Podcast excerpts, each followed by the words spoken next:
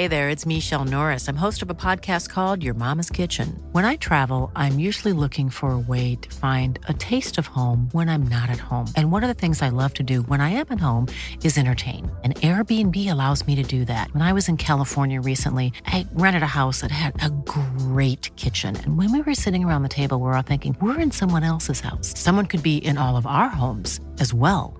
If you have a home, but you're not always at home, you have an Airbnb. Your home might be worth more than you think.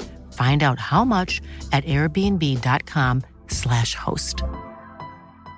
Hey, it's Paige DeSorbo from Giggly Squad. High quality fashion without the price tag. Say hello to Quince. I'm snagging high-end essentials like cozy cashmere sweaters, sleek leather jackets, fine jewelry, and so much more. With Quince being 50 to 80% less than similar brands and they partner with factories that prioritize safe ethical and responsible manufacturing. I love that. Luxury quality within reach. Go to quince.com slash style to get free shipping and 365 day returns on your next order. quince.com slash style. Support Wrestle Talk. Give us a subscribe. Hey everybody, I'm John Cena. Hey, it's professional wrestler Colt Boom Boom Cabana. Hey, I'm Double J Jeff Jarrett. This is Rich Swann. Matt Riddle, the King of Bros. Support Wrestle Talk. Support Wrestle Talk. Support Wrestle Talk. Do it, bro. Support Ollie. Support Luke. Support Wrestle Talk. Support Wrestle Talk. Home of Luke Owen. Whatever Wrestle Talk is, and whoever Luke Owen is, quote the Raven. Nevermore. Wrestle Talk. Rambo. Now is Hello and welcome to the Wrestle Talk podcast. I'm Ollie Davis and I'm joined by lukewarm Luke Owen. Hello, Swaff Nation, and a hello to you, Ollie Davis. How the devil are you? Hot, um, but I've got my aircon unit that I've rented. Can you hear it? No, I, I can't know, which is um, That's either good. very noisy. very good about the aircon or it's just a very good microphone. So, uh, regular listeners to the show, long time listeners who will listen to all like thousand plus episodes that we've now got out of this podcast, uh, every summer. Ollie goes through buying air conditioners and air purifiers, and every year feels Never like once bought an air conditioner. this will be the year when I'll actually have a cool summer. And he spends hours researching online for the all of the things, and then buys one, then gets it, and then turns to me and goes like, "It's not doing anything." And I'm like, "Well, I mean, guess there's always next year then." But is is this one actually working for you? Well, it's a legit air conditioner. So, you know, fans at the end of the day, they only really move around air. They don't cool the air. And that is of no use when the air is very hot in one of our offices, which it has been every year. We've done it, especially in our little small studio room, our little baby studio room. Gross in there. Steve, uh, Steve was Steve of Going in Raw was shocked. Uh, he the, his system was shocked to learn how warm it gets in that studio room because we were sweating up a storm when we did that show together. We were sold at that office space on having air conditioning. Mm. And, it- And well, then I was- asked, I asked the guy, and he was like, "No, no, no, no. You definitely said I've got a video of me me having a tour around the offices, me pointing at the air conditioning unit that was attached to the wall, and saying, "Oh, that's great. You've got aircon." And he went, "Nah, nah, mate. Turns out we can't offer it." Mm. Mm. I mean, in all fairness, we built a um, we built a set in front of it anyway, so it wouldn't have actually done us any good. And I would imagine shut up, it would have been it would have been one of those situations where it's also too loud, and we'd have had to turn it off when we were on air. Well, the last year I bought a, well, two years ago now, it was a special fan that you filled up with water and it would evaporate the cool water and blow it round the room. That did nothing. Jesus. I hope we never get like, no, in our luck, we're going to get sponsored by it. And tomorrow, next week, I'll be having to, ah, you know what really cools down a room? It's not like Magic Spoon cereal, Luke, which I genuinely love. They're not sponsoring this show. You stole that sponsor from me. Oh, it's delicious and so, so low in carbs. But this year, It's a full on aircon unit. I rented it. The aircon unit rentals are weird. I did a lot of research and they all have the same structure. Buy it for £350 or rent it for £50 a week. Right? Okay. Or there's the third option. You know, the Austin Aries TNA third option. Mm-hmm. Rent it for five pounds a week. What's the catch, you reckon? Yeah, what is the catch? You've got to rent it for a year. So you've got it for a year I've at got it for five a pounds year. a week. And that is Yes. quick maths. Hold on. Come on, come on. Five times 52. Yeah, we've got 260 this. quid. Exactly. £90 pounds cheaper than buying it outright. I went for the third way because that's what Austin Aries would have done. And he's a guy who's got things figured out from what I can tell on social media. Yeah, nothing. Do you think that was- what would- guy. What Well, would you have that gone just for? completely makes sense. Well, that makes sense. That's what I would have gone for as well. It's the most cost-effective option because you you would either buy it outright, and I suppose the argument is because if you rent it for another year, then you spent uh five hundred and twenty pounds when you could have bought Mm. it outright for three hundred and fifty, right? So I kind of get the argument to have bought it outright, but at the same time, do you always need one? Mm. I suppose Well, I probably would. Do I need it for a whole year? Yeah, I mean, maybe okay. So I I struggle with this because I don't get bothered by heat. So I And have you've got I, so much heat on you for all your sneezing and and what else? Wearing scarves. I don't. I I people keep telling me that it's really hot at the moment, and I think it's uh, it's actually quite fine. I've, ju- I've got the window open at the moment. Actually, yesterday I had the window shut and the door shut, and it's just it's all you right. are insane. so I've never felt the need to have an air conditioning unit. The only time I've ever felt an air conditioning unit was necessary was that day I was filming with Steve because bloody hell it was warm in there. And actually, like that hot summer that we had a couple of years ago, Oh yeah, two years which ago. was yeah, to that was gross, and that we could have done with some. But apart from that, like thirty degrees, that's fine. Well, it was 37 degrees that year. It's 32 degrees now, which means it's 35 in my flat. I'm not exaggerating. I so the wrestling world, you know, attracts all sorts of folks. I once met the opposite person to you. He's like, say you're Bruce Willis in Unbreakable, doesn't hmm. mind the heat. This guy could die if he gets too hot. He's your Mr. Glass. Yeah, and no, he, this guy has no hair anywhere, no hair on his body. is it He has no eyebrows. No, no, you don't know him. I don't think. It was uh, I met him at the uh, New Japan show, the one in the ice rink, which was coincidentally the first day I ever met Andy Datson in the flesh. They were different people though. Andy's Andy was weirder, funnily enough.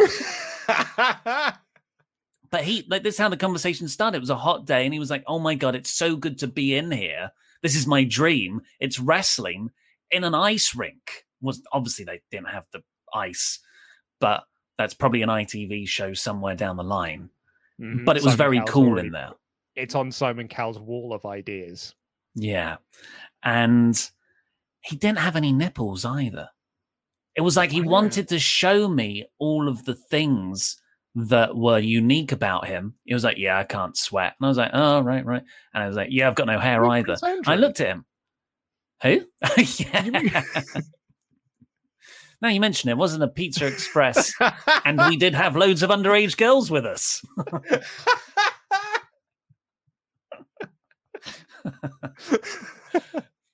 And I was like, "Yeah, you're right. You haven't got any hair. Wow, I was like, that that's crazy." He was like, "Want to see what else?" And he just pulled up his top, and he was like, "What's missing?" I was like, I was looking at his bare chest. I was like, um, um, and then and like a crowd of people had gathered, like, going? Because they all knew, because he tells everybody. It's like, what's missing? What's missing? I was like, I don't know. Nipples. I haven't got any nipples. Like, great. Weird. What a round of whose nips are these? Mm. Yeah. That's rubbing Or, or, or not. Um, Well, let's get into the major. I was actually going to. Have you watched the trailer for um, Jackass Forever? No, no, I haven't. Do you want to do a live reaction to it? Yes. Yes, yes, of course he does. Should we do it for the outro? Or do you want to do it now? It's outro. It's, that's about the right split, isn't it? Yeah, Give something for people to hang around for. Let's get into the main show itself, talking about AEW Dynamite Fighter Fest Night 2. But first up, all the news about everyone signing for AEW. Here is the show.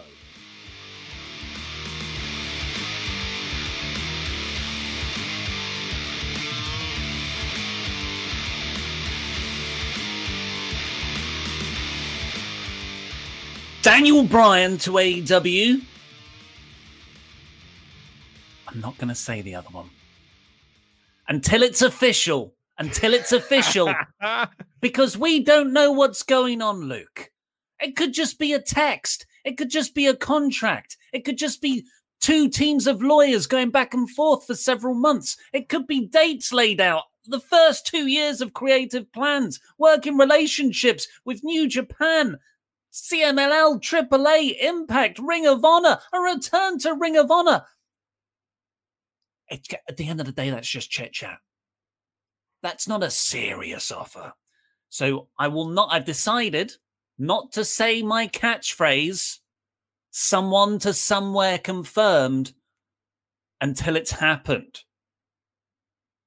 But the reports are CM Punk's in talks with AEW. I'm Ollie Davis. I'm joined by Lukewarm Luke Owen. We will be reviewing AEW Dynamite, the full episode, which was absolutely brilliant, I thought. Um, but we thought we should probably talk about the other bit of news that broke last night. First, it was Fightful saying that they've heard CM Punk is in talks to return to the ring.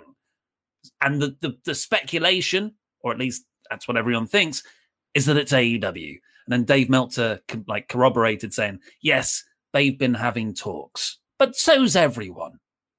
Daniel Bryan, however, bodyslam.net has said he is 100% already signed with AEW. PW Insider, of course, reported earlier this week that WWE had removed Bryan from all their merchandising and licensing plans. And not only that, we have a confirmed date. It's going to be the 22nd of September show in New York on Dynamite. Yes. So uh, we should also say as well that it is confirmed, is, you know, very much in Bucky O'Hare bunny ears because it's not 100% confirmed until Brian Danielson or All Elite Wrestling or Tony Khan, whoever it is, makes an official statement. That is when it is Brian Danielson to AEW confirmed. Going by the reports, however, it feels like this is very much the case. And I know there will be some people who will be like, oh man, I really wish that the wrestling news media hadn't spoiled this, this, that, and the other. Uh, do you want to hear my theory on this one?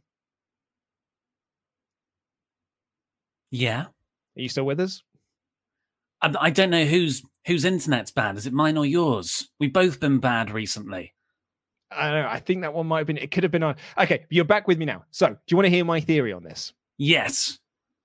Tony Khan is the one who's leaking the news. Why would he do that? And why to Because- no disrespect to no disrespect to bodyslam.net. Why would you do it there? Why wouldn't you do it to obvious. Wrestling Observer? Because it would have been too obvious if it was Meltzer. But here's my thing. Here's my thinking. This You is leak- this is some deep Oh, yeah. conspiracy Oh, right 100%. here. Oh, totally. I've got a tinfoil hat ready to pop onto my head right here. I think it's WWE leaking these stories. So when they have these shows and these people don't debut, it makes them look rubbish. Well, no, here's my theory. Here's my thinking. So they haven't sold out the New York show yet. They've sold over 15,000 tickets, but it's not sold out yet, though. And if you've now got the news coming out that the debut is going to happen at that New York show, what a better way to make sure you get that full sellout? Well, I mean, it's still quite a way off, though. We're still two months out, almost exactly today. We are, isn't it? It's the 22nd. Yeah, 2 Mhm. months exactly today from that show. Um, so you don't think it's true? Oh no, no, I do think it's. I, I, think there is certainly a nugget of truth to this. So Meltzer was saying on Wrestling Observer Radio, what sort of adding on to a lot of this story that was going on. Mm. And like, if you go and listen to the show, Meltzer knows something but isn't oh, saying yeah. anything. Yes, yeah, yeah. He's known this for weeks because, like Yeah. I said in my news yesterday, well, you know, PW Insider are saying this, but Meltzer has been doing this thing recently. where he's he's Yeah. like, I think I think they've got some big plans coming up. I don't know So, yeah. anything. That's just a feeling. I was like, Dave, you are so bad at hinting at this stuff. So what Meltzer said on Observer Radio today is that he was told back in May by Tony Khan that there are four big signings that are happening this year. One of them was Andrade, one of them was Black. He's he figures one of the other one is Punk. He said so. This new one must be Daniel Bryan or must be Brian Danielson, and so and Slight like his other timeline. So Black wasn't released until June. So Yes, maybe that uh, was yeah, but yeah, yeah. yeah. But like he was saying that there are there was going to be four big uh, signings this year. Um, the other thing is he said to this. Well, apart from Ch- uh, I mean, yeah, or um, uh, Ooh. ooh, Chavo. Anyway, Chavo. the other thing that you're saying about this is that uh, Daniel Bryan or Brian Danielson, this is what- you know, as he will be known when he go, returns to whatever promotion he does do, has been negotiating with only three companies: WWE, AEW, New Japan, and essentially what oil all of this boiled down to was which company was going to have the relationship with New Japan because that's what Brian wants to do. Mel- Meltzer said if it weren't for COVID, Brian would already be in New Japan. He'd already done shows with them since he left um, back in April, May time.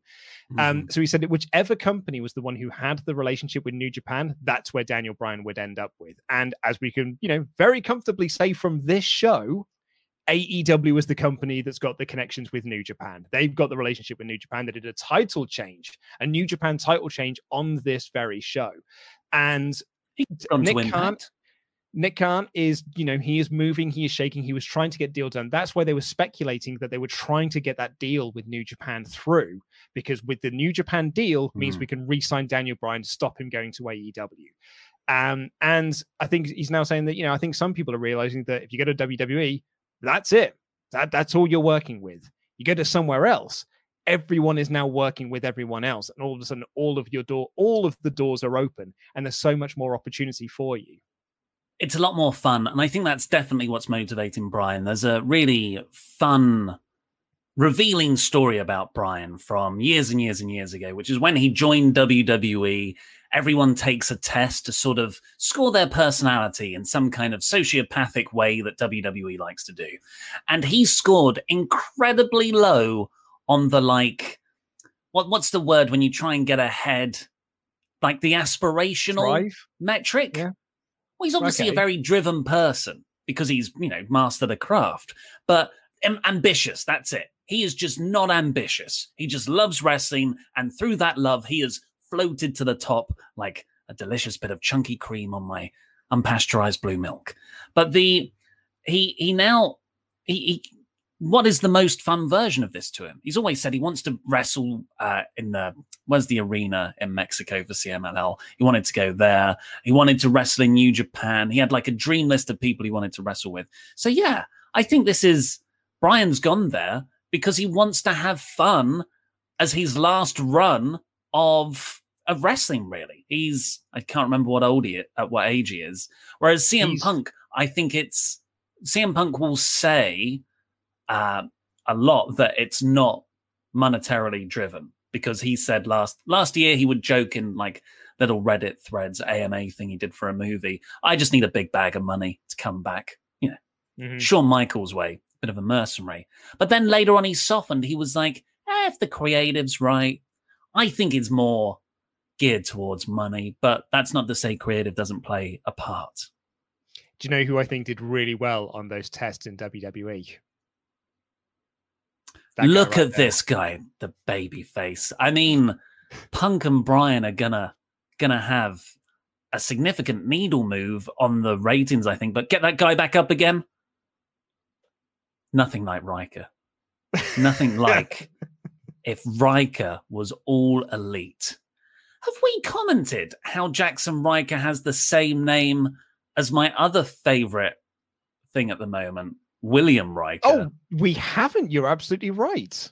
He is not. He has got the same name as as uh, Jonathan Frakes' character from And Star a- Trek. And a beard. He's the one. Okay. um. So so the CM Punk thing. There was Mhm. actually I, I wanted to get your thoughts on this because Meltzer said on Wrestling Observer Radio, which I thought was a really interesting point, which is that you know, eh, so and Sean made this point yesterday as well because some people have said like, man, if Punk doesn't debut at All Out now, everyone is going to dunk on Sean. And Sean Yeah. made the point. I don't know why they would. I never said he would debut at All Out. I've just said that they're in talks, and it's very likely that he may end up there. It's everyone else that is adding on the. It'll be at All Out. It's in Chicago. This and the other. Uh, It's, it's, in- the- it's an educated guess. it's Yeah. an educated guess. But if it if Punk doesn't debut it all out, don't go and have a pop at Sean. It is because it's not his fault. Um, but Meltzer made the point, and I kind of agree with this. I debut him on the TV the week before because the week before before's in Chicago. So you do it on the Dynamite before. Maybe that gets you know that, that might pop yourself a rating because people might tune in, pick up the phone. Oh my god, have you seen CM Punk is back? Social media, this, that, and the other. I'm old, so I'm talking about calling people on the phone. Where actually the reality is people will just tweet about it, and then someone might tune in to watch the show. And then maybe then you get a really big pay per view buy rate off the back of it. That mm. Is a smart bit of business as opposed to having him show up on a pay per view because people might think that he might show up. Yeah, I I totally agree. I think if you debut him on a pay per view, you're doing two things. You're not getting the the buy rate for that pay per view that you could have got if you promoted him in advance, as we saw with the Christian effect. Although he wasn't named Christian, but we've got a huge Hall of Fame worthy level signing. They said for uh, Revolution, and that generated significant interest in that pay per view going in. So yeah, either announce CM Punk's name in advance and you get that buy rate plus pay per views by their nature far more limited audience than TV. If Punk turns up on TV in the first hour or at the top of the uh, top, top at the start of the second, sorry, people are going to turn over. That's going to spread like wildfire. Oh my god, have you seen this happening there? And boom, you can pop a big rating there. And let's be honest, these days TV ratings are, are what matter matter most. So I totally agree with you there. I guess do you do you tease that someone's coming, maybe with a ch ch, or do you fully have Punk walk out, or do you wait? Do you wait for the pay per view to have Punk come out? If I would do it. know, if that's the I would do it on TV. I would do it on TV, and I would do it the same way. Not the, the same way you did Malachi Black, where you like, you know, you dim the lights and then lift back up, and Mhm. he's standing there to have a feud with Cody. Not saying you do that, but I would say like do on TV. Don't pre-announce that something is coming. Just have the and then you know playing probably cult of personality for him to come out to because I think because they can get the rights to that. because they can buy the rights Easy. exactly like i would say if, if i'm tk i'm looking to get the final countdown by europe and i'm looking to get living colors cult of personality on my playlist ready to go Uh, if people aren't aware, because this was a while ago now, uh, Brian Danielson is Daniel Bryan. We will call him that now, I guess, just to get used to it, because surely that's what he's going by. He won't be Malachi Danielson or anything like that. His entrance music on the Indies was, yes, the final countdown. You know what? It's actually a masterstroke that they brought out Christian the way they did. It's a red herring, Luke. it's a red herring It was, it was know- a long term red herring. it was just like when he's uh, when Tony Khan put out that tweet saying it's gonna be like what was it like the shifting tides or whatever it was, and then everyone was like, "Oh my god, I can't believe we heard about the return of Pac." What are you talking about? like, no, Tony was just planting them seeds. He was planting the seeds for everything. So this is you know, going back that year. We've had a lot of stuff happen in the pandemic era of AEW, which that wonderful video package leaving Daily's place really laid out for us. You know, FTR, Sting, Kenny Omega winning the title, Impact, New Japan. But I I think they've timed this well because they could have talked to Punk. You know, what's different this year than last year?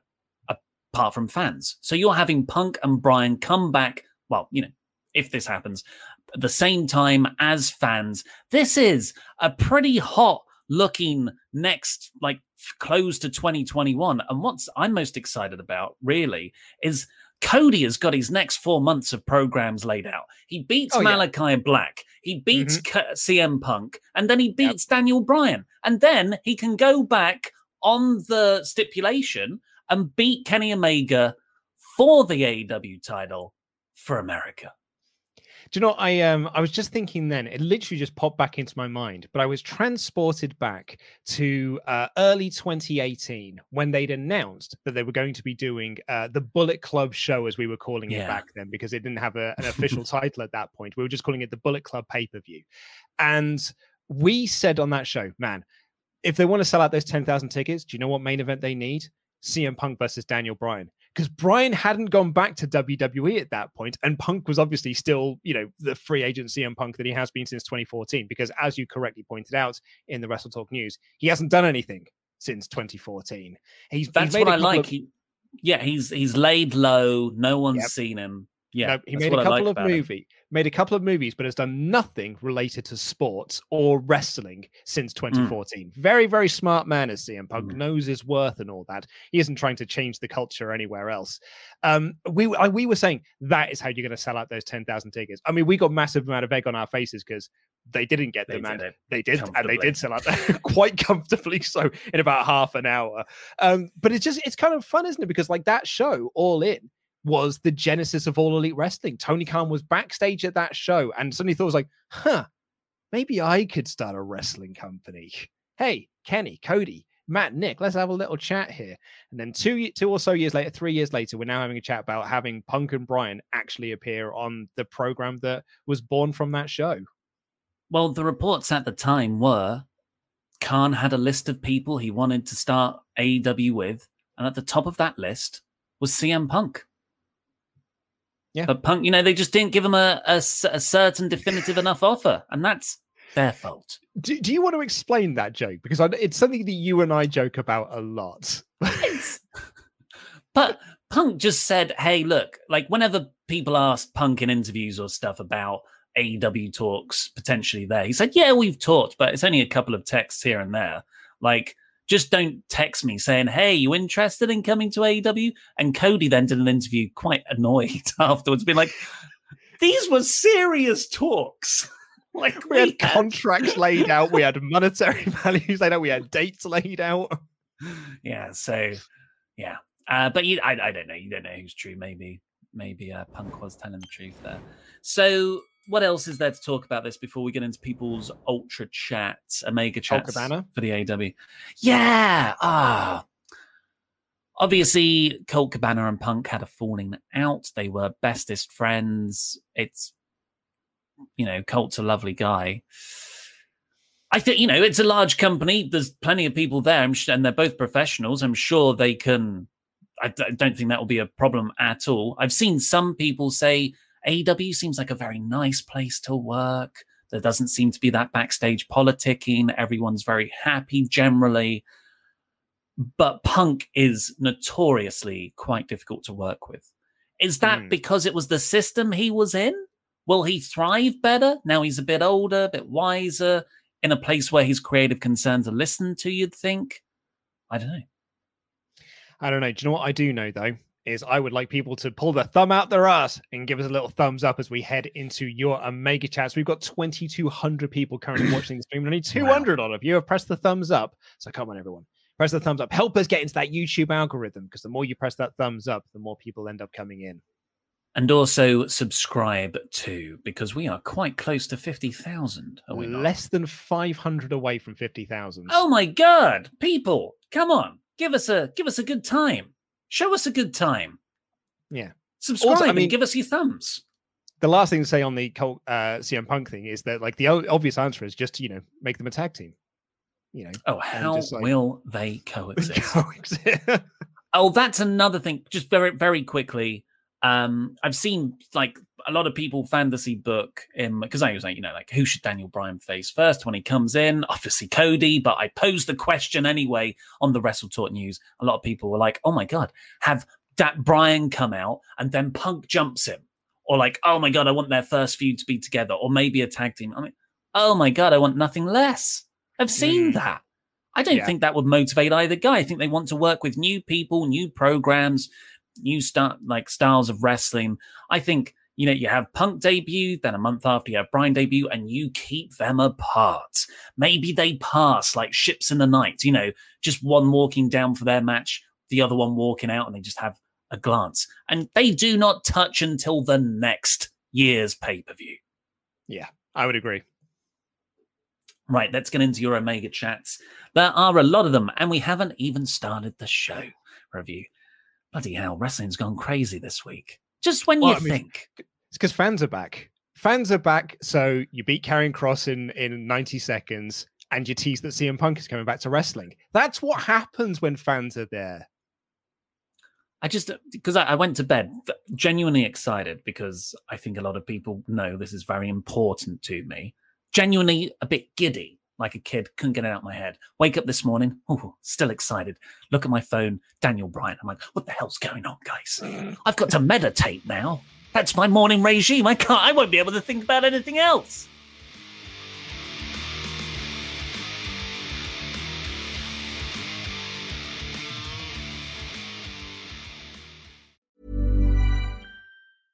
Ready to pop the question? The jewelers at BlueNile.com have got sparkle down to a science with beautiful lab grown diamonds worthy of your most brilliant moments. Their lab grown diamonds are independently graded and guaranteed identical to natural diamonds, and they're ready to ship to your door. Go to BlueNile.com and use promo code LISTEN to get $50 off your purchase of $500 or more. That's code LISTEN at BlueNile.com for $50 off. BlueNile.com code LISTEN. A lot can happen in three years, like a chatbot may be your new best friend. But what won't change? Needing health insurance. United Healthcare Tri Term Medical Plans, underwritten by Golden Rule Insurance Company, offer flexible, budget friendly coverage that lasts nearly three years in some states. Learn more at uh1.com. Quality sleep is essential. That's why the Sleep Number Smart Bed is designed for your ever evolving sleep needs. Need a bed that's firmer or softer on either side? Helps you sleep at a comfortable temperature? Sleep Number Smart Beds let you individualize your comfort so you sleep better together. JD Power ranks Sleep Number number 1 in customer satisfaction with mattresses purchased in-store. And now, save 50% on the Sleep Number limited edition Smart Bed for a limited time. For JD Power 2023 award information, visit jdpower.com/awards. Only at a Sleep Number store or sleepnumber.com. Hey there, it's Michele Norris. I'm host of a podcast called Your Mama's Kitchen. When I travel, I'm usually looking for a way to find a taste of home when I'm not at home. And one of the things I love to do when I am at home is entertain. And Airbnb allows me to do that. When I was in California recently, I rented a house that had a great kitchen. And when we were sitting around the table, we we're all thinking, we're in someone else's house. Someone could be in all of our homes as well. If you have a home, but you're not always at home, you have an Airbnb. Your home might be worth more than you think. Find out how much at airbnb.com/slash host.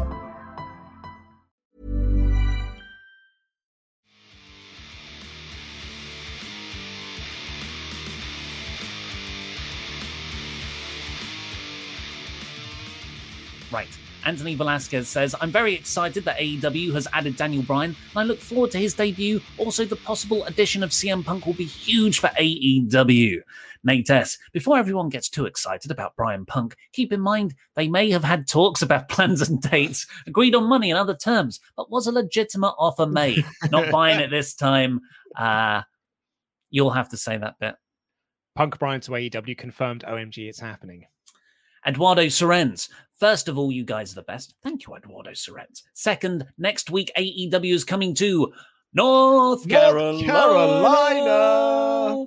And I'm going to the show. I'm so excited. That looks like a hell of a card, Eduardo. Well, doesn't it Third. I, I would like to know how you guys will book Bryan and CM Punk's debuts this freaking company. I mean, first off, on Eduardo's point there, they're going to do the North Carolina gimmick, right? Because I feel like we haven't done the North Carolina gimmick for a while, but surely, like, oh, Yeah. unless you don't, you don't do North Carolina, like South actually- Carolina for the heat.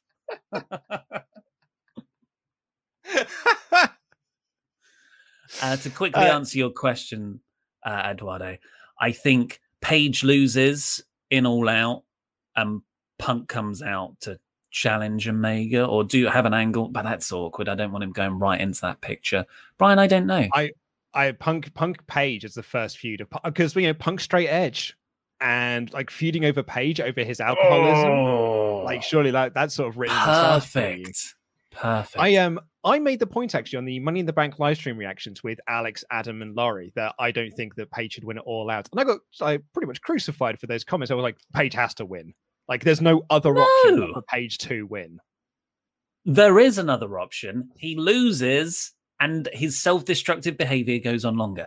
Peter Mullins, two days ago, I hit an accidental running knee on my dishwasher and dislocated my kneecap. crikey. Oh, no. Did, so did, did you hear Michael Cole in the background shout, The knee? uh, my wrestling mates now shoot. Don't believe me that I didn't get overly excited about Danielson's comeback. Not sure if I worked myself into a shoot. Stephen Duggan can't handle all this news. Is it wrong that the first match I'd want after Punk and Bryan debut is Punk versus Bryan? But seriously, why would you have them on the card post all out? Uh, we sort of answered both of those, but yeah, I, do, I I want Punk and Bryan too, but that's not what we need. Hmm. Different things. Will Campbell, if Punk is indeed signing with AEW, I think he'd most likely debut all out in Chicago or maybe the 1st of September's Dynamite. Also, I'm taking my sister to AEW Grand Slam in September for her birthday, and possibly seeing Daniel Bryan debut at that show would make it even better. Awesome. Yeah, so It's cool. Polo. That, that New York show, that New York show, man. It's Polo says, Hey guys, love your reviews. It is the only way I keep up with Raw, and I love hearing your thoughts about AEW. How would you guys book the debut of Bryan Danielson and CM Punk? Also, if Bryan debuts without the final countdown, I will cry. Uh, just, just that we've sort sorry, I hope you don't mind. We've we've answered that quite a few times. I think a lot of these questions will be about that. I haven't come up with a better idea. Yeah, yeah. Oh, yeah. Uh, Christopher Jazzcat. I'm a long-time ROH fan in the early 2000s when WWE started to go downhill. I turned to ROH for an alternative. Both Punk and Bryan were incredible in their Ring of Honor runs. I'm beyond hyped. Chance, you're gonna get your effing head kicked in. How does that chant go? Oh, I mean, this is your this is your territory, man. This is when you were into uh, Ring of Honor. Hmm. Bobby, St- I'll just do a few more. Uh, Bobby Stevens, Double or Nothing 2022, CM Punk versus AEW champion Bryan Danielson inside the Jacksonville Jaguars Stadium in front of 80,000 people. 80,000! Peter Mullins again. These are great signings for AEW to avoid license fees. CM Punk has the rights from the band to Cult of Personality. He used it in UFC 2. And Ride of the Valkyries was written by Wagner. But I know how to pronounce Wagner. In 1856, even Vince can't sue history, I think. I like he won't come out is- with that. No, that guy's name was also spelled Wagner, Wanger. Wanger. Um, no, he, Wanger. I, I think he'll want to come out to the final countdown. Oh, yeah. Uh, and Matt Hennessy, finally for now, AEW has a stacked roster with Omega Page, Mox, Eddie, PAC, Bucks, Hardy, Cage, Pate, PAC, Lucha Bros, MJF, Christian, Lance, Sting, Allen, Cassidy, Miro, Guevara, Black, Andrade, FTR, LAX, and others. To get Punk or Bryan is big, but to sign both would be insane. I love AEW. Yeah, I mean, I think like I've seen a lot of people say that the the, the, the roster's too bloated, it's too many ex WWE guys. You know, the, the usual arguments that tend to come out whenever AEW does make a signing and everything like that. But like, I mean, put yourself in a business mind. If you have the option to sign Punk and Bryan, are you just are you go nah? Do you know what? I don't, I don't think we need to really. We've we, we've got our my tummy's full enough. I don't think I want to sign the two biggest names uh, available. No, I'm all right, Tar. It's like Adam Blampied just sitting there. Why wouldn't you? Why wouldn't you sign him in? Um, I what was I going to say there? Oh, actually, our Rob P. How would you book Luke Gallows in a feud with CM Punk and the Elite? I didn't even think of their shared history together. And Serena Deeb. Oh my god! They're Mercury's basically all there. producer, Apart, is yeah, this say they're all there released? apart from Mercury. Oh, oh. well, I, d- I don't like people going back to stuff, so and I don't think Punk would either.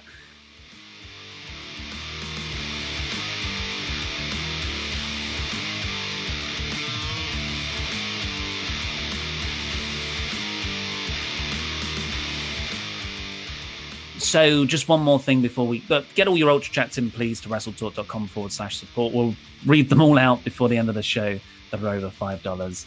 Um, but how does this change the trajectory of Dynamite? Dynamite's beaten the first boss of NXT. Now it's got its sights on Raw. It's already beaten them in the demos, but it's not Oh, them come in on. those Overall beaten viewership, them- I'm talking. It's not been them in the. I was going to say it's not been them in the overall viewership. I, I mean, are you trying to say that uh, when are they moving to Monday nights? Is that your No, no, no, no. I'm just, I'm just thinking. Uh it's hard to, it's hard to see if people are genuine ratings movers these days. Andrade wasn't. Britt Was Baker she? was the, got the Britt Baker got the highest rated segments last week. That's why she was the top of the hour this week round. Hmm. Um, but you know, in general, no, nobody seems to affect numbers. Like Edge coming back to SmackDown hasn't really changed anything. But how much do you think Punk and Bryan add in viewership? I don't know if it does. I don't know if it adds much, to be honest, because I think that wrestling, it feels like wrestling is at a.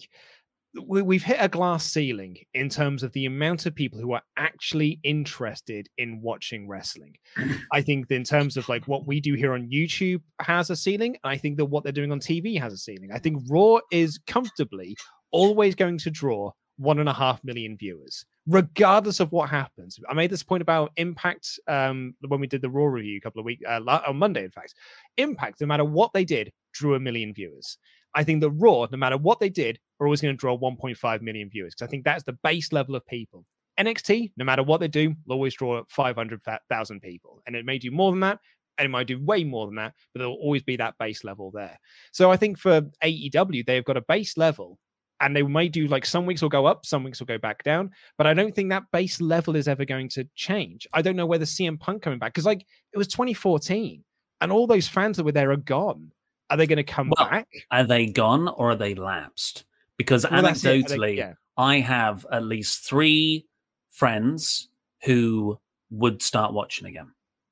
I mean, Pete said Who, who left would- five years ago? Yeah, Pete said that he would start watching the show if Punk and Bryan sh- uh, signed. And what what you've you've kind of got a good one-two punch there. You've got Punk, who had 2010 to 2014, where there were far more people watching back then. Remember, just rest WWE in general. So you've you've got that, and you've got Bryan, who was in the main event of this year's WrestleMania. So if you weren't, if you're a bit younger and you weren't around for the Punk stuff, and you don't get the Punk stuff, you've got a Bryan. So they, they've got the last decade of super over organic WWE baby faces Okay. potentially coming into their company. But to possibly counter that, Bryan wasn't a needle mover on SmackDown either. Just like you said, Edge wasn't. Like Bryan Well- being on shows wasn't moving numbers in the same way. Because W yeah, good point. WWE or say SmackDown, it's at the two million mark. So you've got your two million people who tune in, Fox, the exposure, whatever. AW's down here. So like maybe the two the two million limit at the moment for wrestling in general, it's two million. But that's not to say this two million, a portion can't go over here who aren't currently watching AEW because of the name I- yeah. recognition of Bryan and Punk. Uh, And I'm not saying that they won't, there aren't going to be people that will move across because I think there there will be. I would also argue as well of that two million, that's not two million wrestling fans. That's two million people who are watching Fox. Mhm. What Bryan and Punk though? Yeah, It's I mean, Bryan and Punk. It, it may make it, but that might also just be us in our wrestling bubble who just think that because we're in the wrestling, because like they're always gonna they're gonna move a rating. Andrade is gonna move a rating. Aleister Black's gonna move a rating, and it turns out they don't. So it may just be that we're inside the bubble and we're not seeing the bigger picture. But I but I could also be incredibly wrong. Not Take Jaxson. Ryker off the screen. This is the needle mover. I've seen a few people as Um, well mention oh. that um, about the age thing. The they're younger than the WWE champion is currently. So let's not let's not bring let's not bring age into question.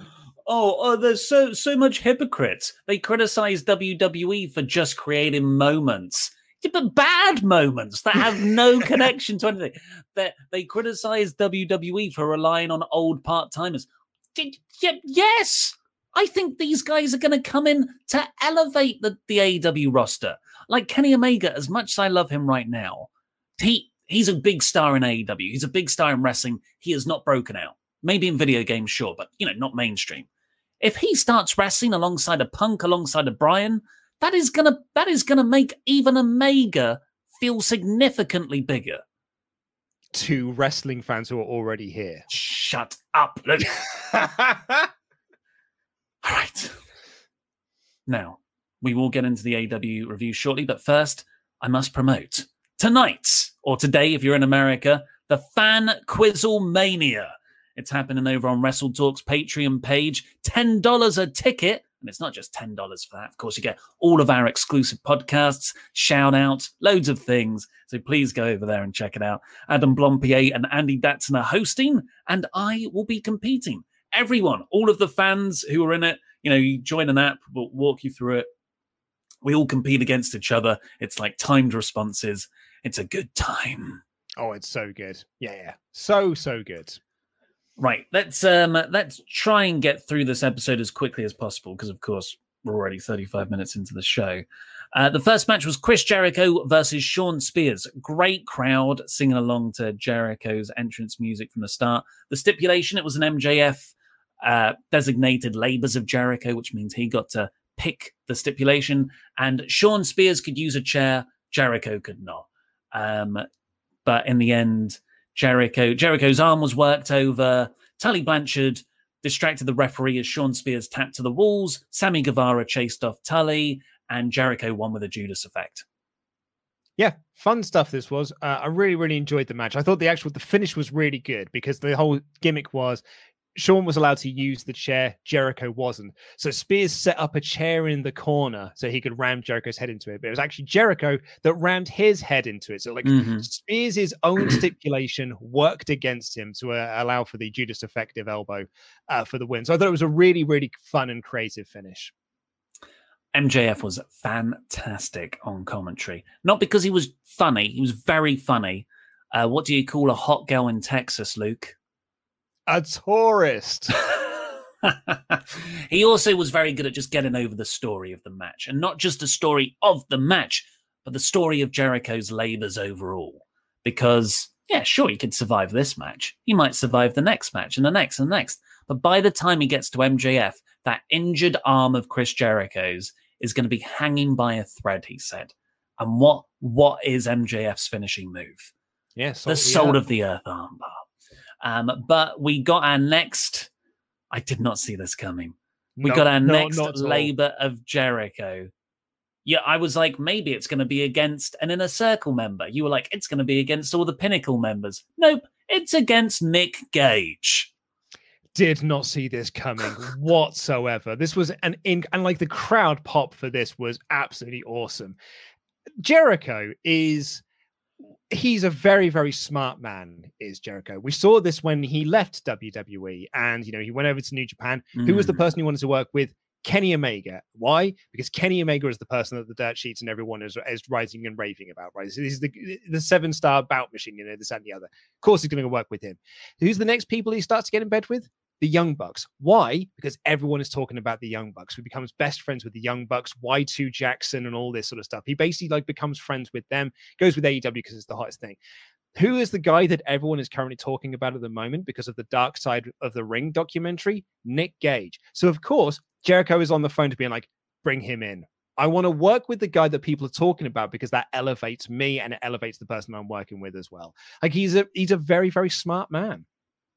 Did it with Orange Cassidy last year as well. Absolutely. Um, what a great show. Yeah. hmm Uh, yeah, uh, I'm I'm not that familiar with Nick Gage apart from knowing he is an absolute psychotic wrestling presence that cannot be killed. Uh, he came out with a pizza cutter here, and as we saw later on, ho ho, Jericho is bringing back the Painmaker gimmick. Now you have been, you have, you've got, had this platform where you have said that the Painmaker gimmick was working us. Jericho knows it's hmm. crap, but he's working us because he's a heel. Yeah. Do you still believe that? Because Jericho seemed, I've always said that Jericho thinks this is cool. And I would argue that Jericho in this promo thought this was cool. This was his Cactus Jack moment. Yeah. Yeah, he, did- he put me in a predicament there when he when he was very excited about his little hat and his goth makeup. Yeah. Because it does look crap, doesn't it? Yeah, and uh, like Nick Gage looks d- d- legitimately terrifying, like a just normally terrifying nutter.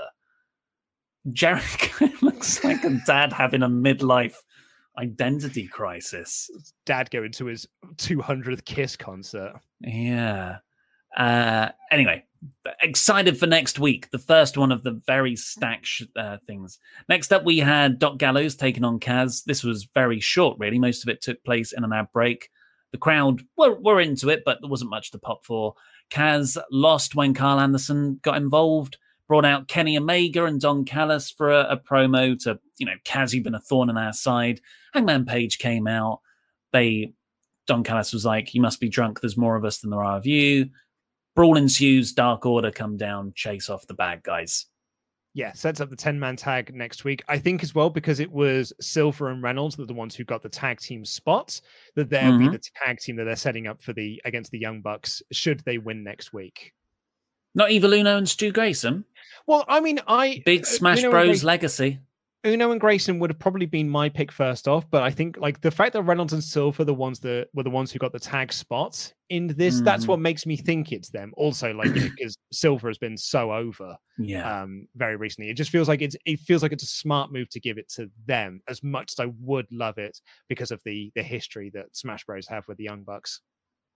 Great shout out to Kenny here because in his he's doing he, he's finding something stupid each week to do, and this week it was like uh Kaz, while the elite hunter has become the has has become the Don Callis whispered to him, the hunted.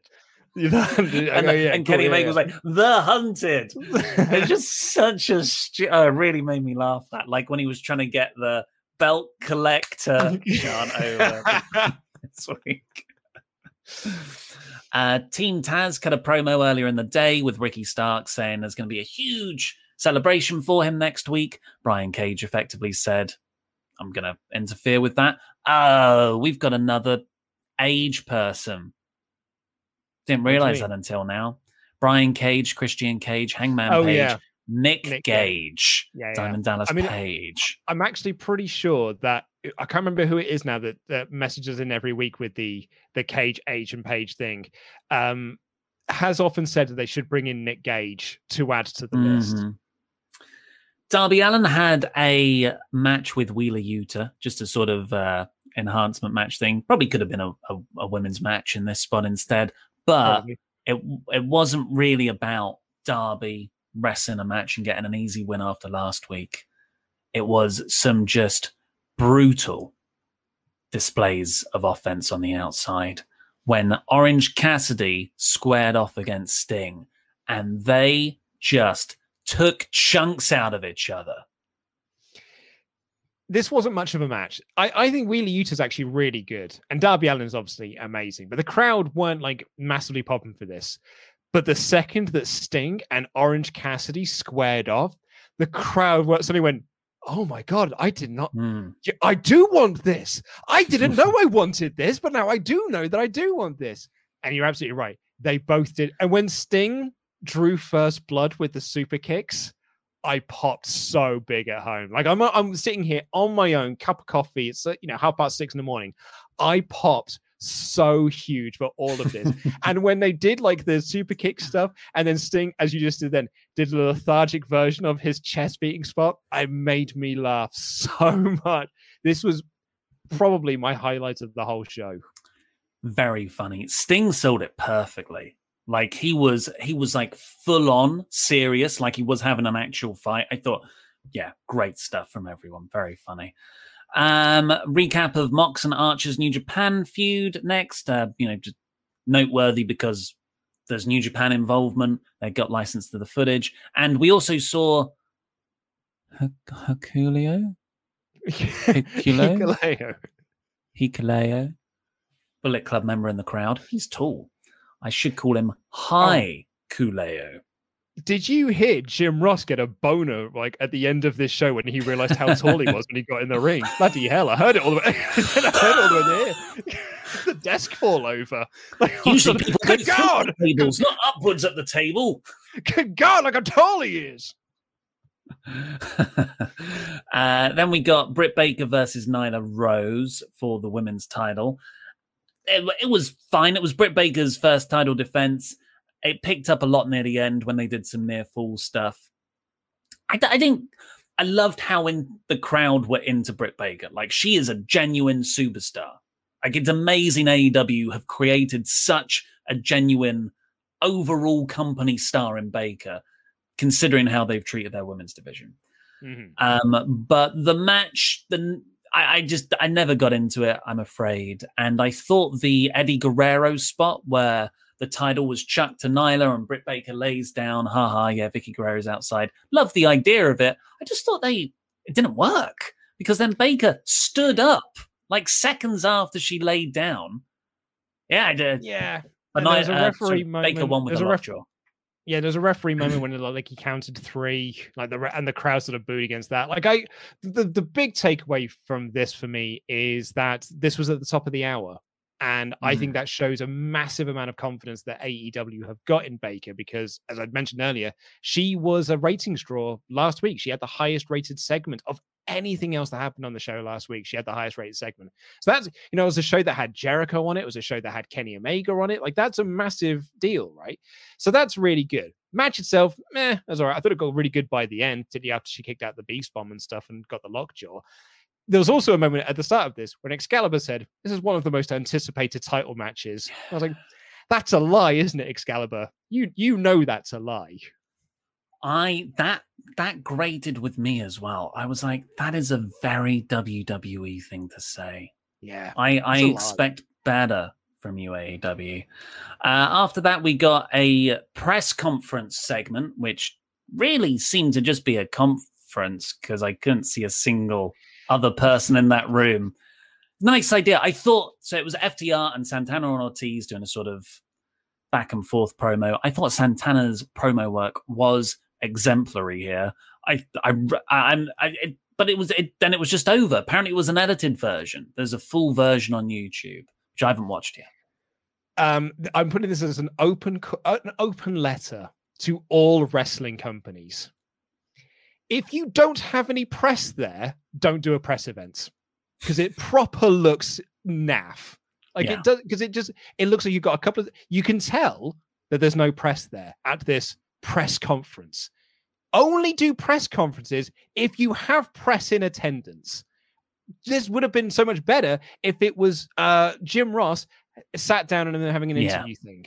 Like it wouldn't have looked so hokey if it because it's not a press conference. There's no one there. You're doing it to an empty room.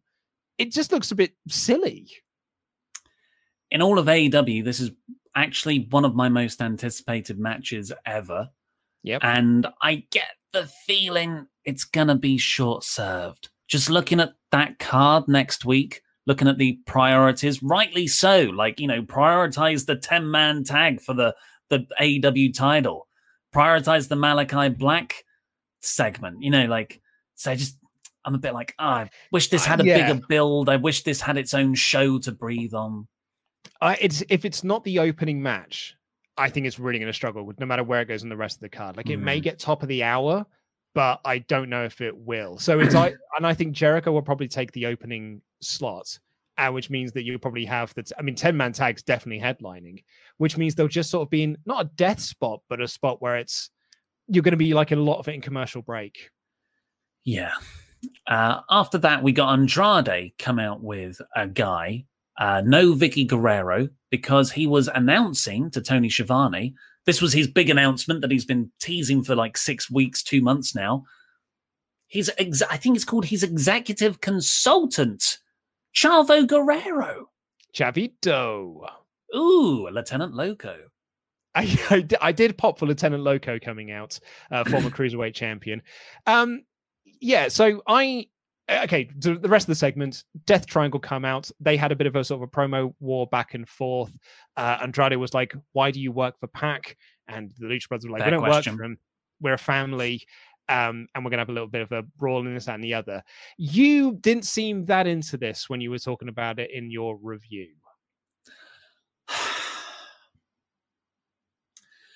So I think every, nothing that Andrade has done so far has has worked to the extent has resonated with me to the extent I want it to. It, it all feels like less than the sum of its parts, and I've always had that problem with Death Triangle too. I like them all as, but you know, I like them all, but together, I feel they haven't really made a mark on AEW, uh, despite them being excellent individually. And I, I, it's weird because in, if this was WWE, I'd be like, ah, oh, you're just chucking all the Latino people together in the Latino division. But here I'm like, Pac does not work here. This the, the Geordie accent cutting through all of this like Spanish language promo work, I think is is odd. I, I hope I hope Andrade wins and Lucha uh, the Lucha Bros turn on Pac. I think that's a. I think the idea of them three together with Chavo is a far more overact. I wrote in my notes that wasn't the smoothest segment in the world, but I didn't hate it. I didn't hate it. it. Was, yeah, because it wasn't the smoothest segment in the world, but I like I enjoyed Andrade sort of like doing promos in English and in Spanish. I like Chavo being out there. Like Chavo's a much better addition to his act than oh, Vickie oh, yeah. ever could be. I'm actually really into a feud between Andrade and the Lucha Bros. Like when um when someone asked us on our um when me and Denise did the show, so like who would you like to see them feud with first? My instant I was like Pentagon. That's who I want to see him face because pretty much Pentagon's my answer for anyone who comes into AEW. Should have been, like, who do you want to been Pentagon. Should, should always be Pentagon. Um, so like I, I kind of get it. It's just like I, I kind of agree with you. I think eh, not all of the they're not it's not all hits with Andrade thus far. Hmm. Uh, yeah, referees broke up this brawl that never really actually got going. A recap of the dark match, uh, not AEW dark, but AEW dark match from earlier in the day. It was like the Hardy family office were brawling with Christian and Jurassic Express, so they'll have a match next week. Then we got Blade, ver- the Blade, sorry, versus Orange Cassidy. We didn't talk about the angle at the end of the Alan Yuta match, but Blade jumped Cassidy, knocked him out with the brass knucks. So that was a nice long multi-segment build. They have a you know a decent match with one heinous bump from Orange oh, Cassidy yeah. on the top rope, gut wrench power bomb on the turnbuckle. Jesus. Uh, Statlander gets involved to get rid of Bunny because she was interfering. Blade accidentally collides with Bunny, and Cassidy won with a Superman punch. And for poetic justice, hit Blade with the brass knucks with a Superman punch at the end. Very good. Hopefully, it's the end of this feud. Three points on this. Uh, I just want to clarify for anyone who was listening. Uh, Ollie didn't mistakenly call Wheeler Yuta Alan Yuta. He was saying Darby Allin. you, it's because you said it in the news as well. And I was like, you know, this is his name's like Alan Utah, right? Alan slash Utah. Utah. That's exactly it. Good old Alan. Good Alan old Alan Utah. Alan Utah. Um, point two. Um, this match was fine. Uh, it was it was pretty much okay. Third point, and this might be a very controversial point I'm going to add there. I think the bunny is better at the Alexa Bliss character than Alexa Bliss is. Ooh. Not even going to get into that backlash. Uh, then we got the Jericho reveal of he's a uh, he's the painmaker now. Rundown of next week's card, which looks insane. And the main event was Jon Moxley versus Lance Archer in a Texas death match for the New Japan IWGP United States title, which was fantastic so good. This was great. And like you had the big Texan Lance Archer come into this match, and he got a win in Texas, one week removed from Sammy Guevara also getting a win in Texas. What the heckins is going on here? Because the crowd, you know what the crowd did, Ollie? They responded really well to their hometown boy getting a big win. I, I mean, wrestling logic dictates that's not the way you should you do this, right?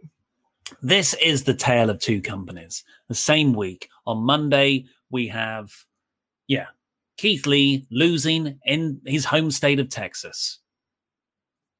Here, oh, and and also WWE burying their own brand by beating Karrion Kross. They can't even work with a company they own. Yet here in the main event of AEW, the hometown guy goes over, and we saw a New Japan title change hands on an AEW episode. That like that that is that is the starkest mirror image. Well, like sort of no, the opposite of a mirror image that I've seen so far. And like they played this so smartly as well. Like Moxley is uh, one of the biggest baby faces that the company currently has, right? But he's going into this match here against the hometown guy. So Mox effectively plays heel in this match. He is the one who's doing like he the, the paradigm shift onto the concrete, Mhm. the stabbing with the fork, this and the other.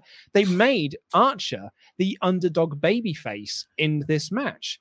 And it totally worked because the crowd really bought into the Archer comeback. They really bought into like all the big spots. Did. When Archer got the fork and started stabbing Moxley with it, the crowd exploded because all of a sudden they felt like, oh, they might do a title switch here.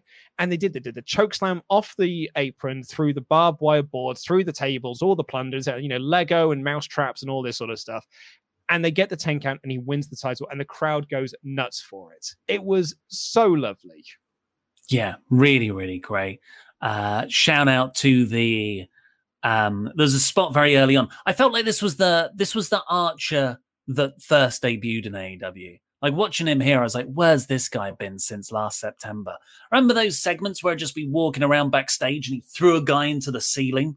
And I Yeah. don't think that guy ever came down. One of the first spots in this, they go straight into the crowd, and Lance just picks up a fan and hurls him at Moxley like a missile. So great. Of, so of course, it's a planted fan. Of course, that's a wrestler. You could probably see his gear if you look close enough underneath the top. But it felt real in that moment. It felt chaotic. So hopefully, this means the start of the old Lance Archer coming back because I feel like, yeah, he got sucked into the Sting vortex for a bit. Yeah, I- I would agree with that. and yeah, the babyface push didn't really work before now. So hopefully that's good. And he will fight Hikuleo next week. Bullet Club. Hikuleo. Hikuleo. Hikuleo. He's Hikuleo. massive. Massive he is. Hikuleo. He's tall. He's taller. He's taller than Lance Archer. Like, I mean, Yeah. I joked about it earlier, but there's a reason why Jim Ross got a boner. Like seeing this Mhm. guy because he got in the ring. He's bloody huge, massive. He is. So I gave this a four out of five. I, do you know what? I agree with that. I, I agree Mhm. because as much as I enjoyed Hoytomania running wild in the main event, um, I, I, um, I, I did kind of enjoy the rest of the show. Like I, I enjoyed Hoytomania running wild. I enjoyed uh, the opening match. I enjoyed like bits and bobs throughout this, but it wasn't like the best show in the world, right? So like.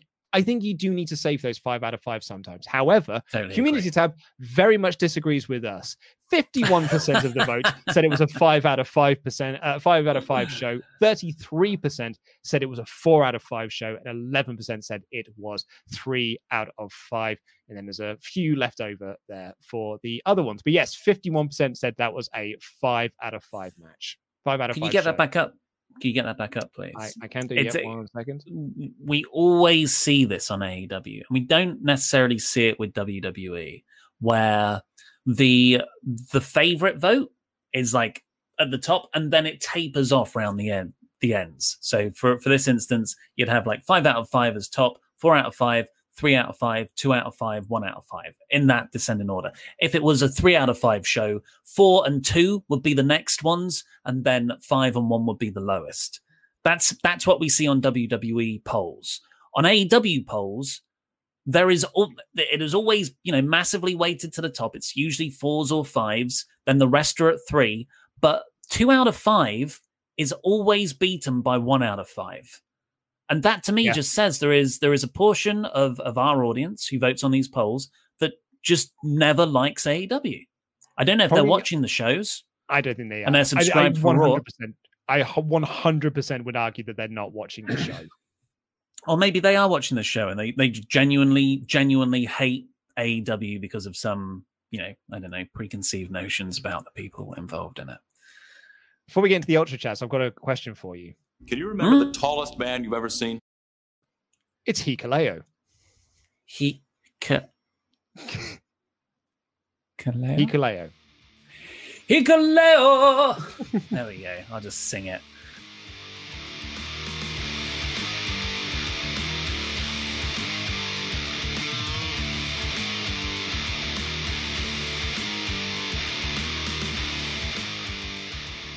Also, before that, we've got our wonderful pledge hammers on Patreon to give shout outs to. Remember, Patreon tonight, patreon.com forward slash wrestle talk. Go there now. Get yourself a $10 ticket, which is really just a $10 membership for the month, where you get loads of other exclusive content like special podcasts that me and Luke do, the whole back catalogue of years and years of that.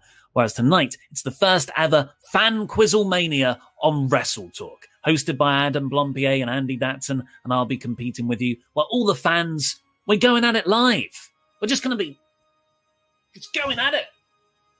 Like Sting and uh, Orange Cassidy. Oh, yeah. And also, if you donate $25 a month or more, you get a wrestling nickname and shout out on this very show. So thank you. I can take some kind of bump, Aaron. Ross Pooper Scooper Cooper. Wrestle Talk's personal problem solver, Jamie Donovan. The man with the scoops, Sean. He's got two first names Matt, Howard. Black and Decker Dane. Tower of London, Nigel Morris. What's love got to do? Got to do with it? Matthew Turner. Name of your 2000s pay per view Chaos Rising. Spluke's best friend, Adam Blamplate. Arnie K. The K stands for the coolest dude ever. And lastly, for this Hall of Fame class on July 22nd, 2021, Zarjeth.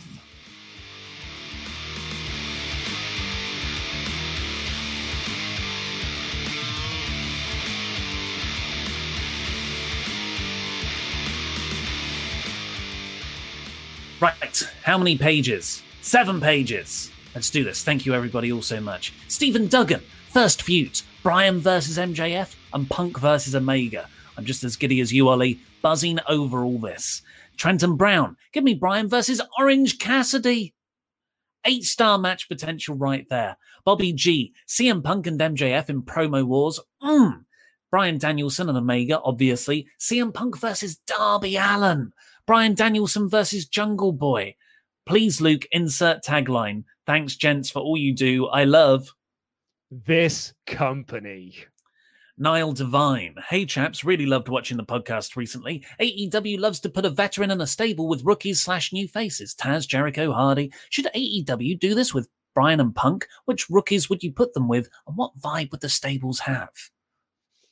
Punk, I feel, needs to be an island unto himself. Like, Unless he does that... a, a, a Messiah gimmick.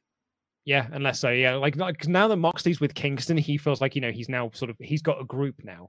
So I think Punk being the lone island would be really really fun. Danielson, I don't know. I think that Danielson finding a group of guys like scouting them on dark and dark elevation. Ooh, yeah, that he uh, sort of like a load of young boys that he can add into like and sort of like and train them up and be like the new, the, the American Dragons and essentially just oh. be like sort of a stable of of Daniel Bryan esque wrestlers, Bryan Danielson esque wrestlers. I like that a lot. Kind of what he was trying to do with Drew Gulak and Chad Gable behind the scenes on SmackDown. Yeah, like an MMA gym you you will be mm. fighting out of uh, Bryan Danielson's corner. I'm I'm already it's already Bryan Danielson. It's like the last ten years didn't happen. Have clicked right back. Sorry. Okay, help the newbie out. Name three top CM Punk and Daniel Bryan matches I need to find and watch. Wow. Assume I know nothing. And matches can be from ROH or WWE eras, whatever you prefer. Well, Daniel, uh, well, Bryan Danielson versus Nigel McGuinness. Those are hella good. CM Punk versus Samoa Joe from Ring of Honor. That's probably Ring of Honor's best matches there covered. Um, Punk versus John Cena at Money in the Bank 2011. Daniel Bryan versus Sheamus. What what show was it? Over the Limit. I think you're going to say the, the WrestleMania match for a second. Then no. uh, I mean, so many though. If Bryan like because you need to see the Bryan the like the yes movement in full effect, you need to watch the Bryan WrestleMania 30. Like the match with Triple H is awesome, and that main mm. event with Batista and Orton is amazing. Um, did I say Triple? Yeah, match with Triple H to kick off the show is amazing, and then the main event with Batista and Orton is exceptional as well. Yeah, there's plenty. RP Degnan. I hope I'm wrong, but I believe Punk wants to wrestle when I see it. We've been here before, and he backed out, letting AEW and reporters take the backlash. I don't see why he wouldn't do the same here again, but I have a bias. I've never been a Punk fan. Well, I've been a Punk fan, and I'm not getting my hopes up yet either. Fran Chili. I got my tickets to all three Chicago shows last week. Mm, Dynamite, Rampage, and All Out. I live 10 minutes from the arena. Those are going to be legendary shows of the CM Punk content act is final contract is finalized by then. I really hope you can make it to Chicago. Hashtag jam that jam. We're banned from going places basically at the moment. Um, Yeah. I thought about this. You know, like they announced next week, Tony Khan's making a big announcement of like live shows coming up, and I was like, oh, I wonder if he'll announce like UK shows. Oh, that's not happening, is it? No, no, no ain't no one coming here. Peter Mullins. I get that they might want to hold off on CM Punk returning until Chicago, mostly because he can trust AEW to book a good homecoming story. Sammy Guevara agrees. Lance Archer agrees. Keith Lee is still crying. Hashtag, don't you forget about Keith. Chris Wagstaff, Chris Wagstaff, MJF to come out to Cult of Personality on the Dynamite before All Out. Yes. Oh yes, I love that. Little bit of an MJF promo, and then Cult of Personality hits again. Punk MJF feud as Punk's first. Imagine the promos as neither would hold back at all. That is awesome. But there's I I want that first that first music to have him. But Yeah. that's a great idea. That's really good. See, uh, I would have at the top of the show Dynamite before All Out. Uh, Cult of Personality hits. MJF walks out and bashes the crowd, asking them, Were you expecting someone else? Very good, everybody. Eon Mullane. Dynamite before All Out. MJF walks out to Cult of Personality. Then, after he beats Jericho, out comes Punk as he's next to face MJF. Also for Bryan, Ride of the Valkyries or Final Countdown. Final, Final Countdown. countdown. All day. Bacon Rasher. Hi again, lads. One for Ollie. If there was a uh, if there was a cash flow issue to get Punk into AEW, would you take a cut in Khan coin to get him in? Also, I cannot wait to see Tama Tonga in AEW and for AEW to come to the UK. Those tickets will go quick. P.S. It is really hot. Jam that jam. Um, yeah, I mean, I'm already knee deep in Khan coin. I've lost a lot. Crypto's crashed, man. I've lost a lot. You're like Baron Corbin by the weekend. Alpaca Nation 87. I would like I would love to see Punk and Cassidy interact after the surprise of Nick Gage. Do you think the rest of the trials of Jericho will be surprises or in-house opponents? Probably a mixture. I think a mixture, a mixture of both. I would say, yeah. I would love Surely someone to- from his past. One of them has to be Lance Storm. If this is a Jericho retirement tour, one of them has to be Lance Storm. Like maybe the final challenge has to be Lance. Yeah. Um, I did, I don't know if I said this in the review, but it's kind of like my fancy booking pitch where he comes out as a different character in his career each week. Yeah. So surely Luther, right? I mean, um, that big one against. I'm trying to think. What was his first match in WWE? Was it X-Pac or Road Dog? It was one of those two. Because if it's Pac, if it's Waltman, Waltman said he's looking to Hmm. get back into the ring again. Good idea. Jonathan Hedman, Punk versus MJF would be nice. I would not be against Punk using his AFI theme for a match against Omega. Just when it looks like WWE is going to kill my love of wrestling, AEW revitalizes it again. Uh, Misha Sumra, crazy, crazy swerve idea. All the rumors say Punk to AEW. What if they're actually planning to bolster their women's division by signing AJ Lee? Love the content. Looking forward to Fan Quizzle Mania tonight. It definitely won't it definitely won't be hashtag pants. Um, I'll see you there, Misha. Yeah, Mhm. I thought about AJ Lee. I, th- I don't think it's it's a swerve for that, but I th- I wouldn't be surprised if AJ Lee would then follow him along if all worked out. Yeah, I would love to see that as well. Um, our hot tag to you for Alistair Gammon says, I'll see if I can get this right first time round. Alistair Gammon says, updated fancy booking, deep breath. Cage, Cage, Page, Page, Engage, inside a steel cage, referee by Diamond Dallas Page on the first main event of Rampage, Botchamania style. Jesus! This company. Uh, Bacon Rash said, Hi guys, hope you're feeling better after the Raw review. JR must be having nightmares about already having to say Daniel Bryan on AEW. Punk faction with young lads, yes, please. Finally, we now must, we now must get Page, Cage, Gage, Cage, and Page in a cage on Rampage. James Hanley said, I'm thinking that Gage and Cage should be in a rage in a cage with Page and Christian Cage for an age. And then we could all gauge on how the cage affects the rest of the wrestler's ability to turn the page. Jage that Jage. I mean, jam that jam. Uh, Rages Mayhem, what do you think of the chances are instead of Penta and Ray, members of LIJ for uh, from either New Japan or Ring of Honor join Andrade? It's be the perfect time for a trios title tournament for the inaugural champions to be crowned at all out. That's a great shout, actually. It's a really good idea. We uh, haven't had any Roosh involved, like any Ring of Honor involvement in this yet. No. Uh, Kid Phantom says Pac versus Andrade at All Out, custody of the Lucha Brothers on a pole match. Jeff Mancini said, My roommate, who is of Hispanic heritage, when he saw the Death Triangle come out, goes, Why the hell is the eight, Mex- eight Mexicans and a hobbit from the Shire? Uh, she goes, It makes no sense except for they are, barring Chavo, needing translators to understand. I think you might, all, yeah, I mean, pretty much all of them. Chavo's the only one who doesn't, I would say, even with um, uh, Pac out there. Some people might need a translator as well.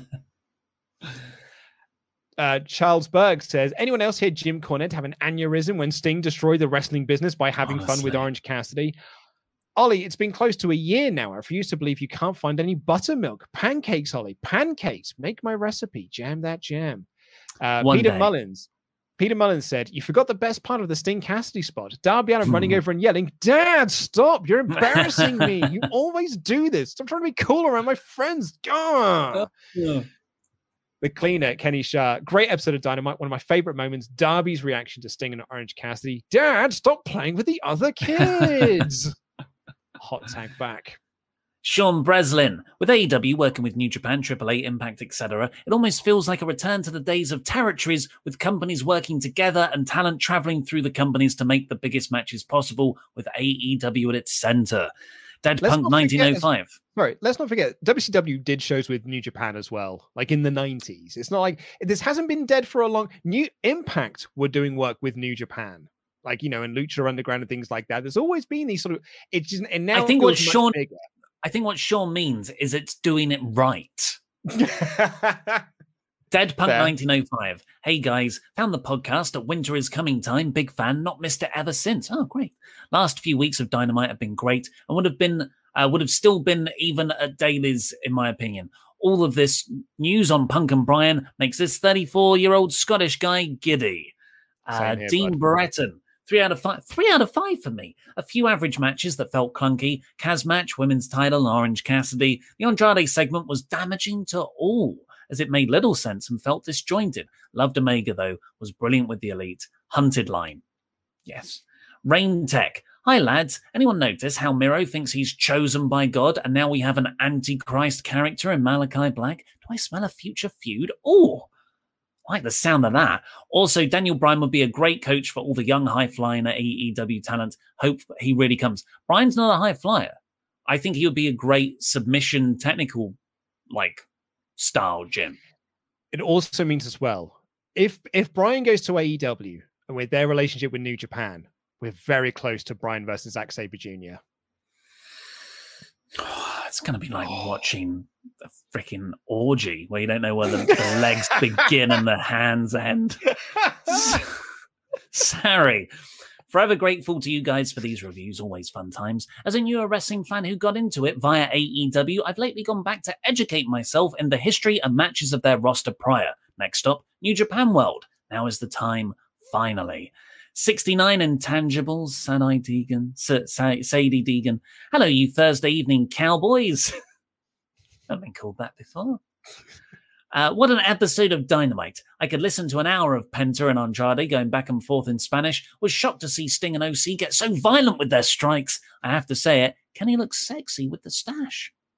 He really does. New Punk Rants. Man, last night was so good. Elevation and Dark helped. Sean Ross Sapp gave me hope for a Juventud Guerrera debut. MDK for life.